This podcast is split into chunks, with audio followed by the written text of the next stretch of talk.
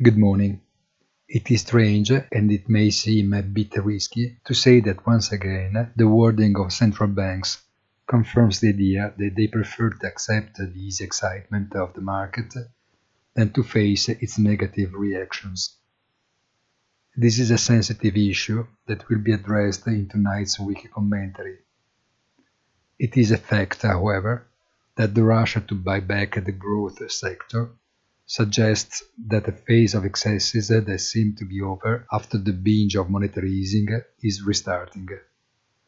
But it is clear that there is a convergence of interests for things uh, to move in a specific direction.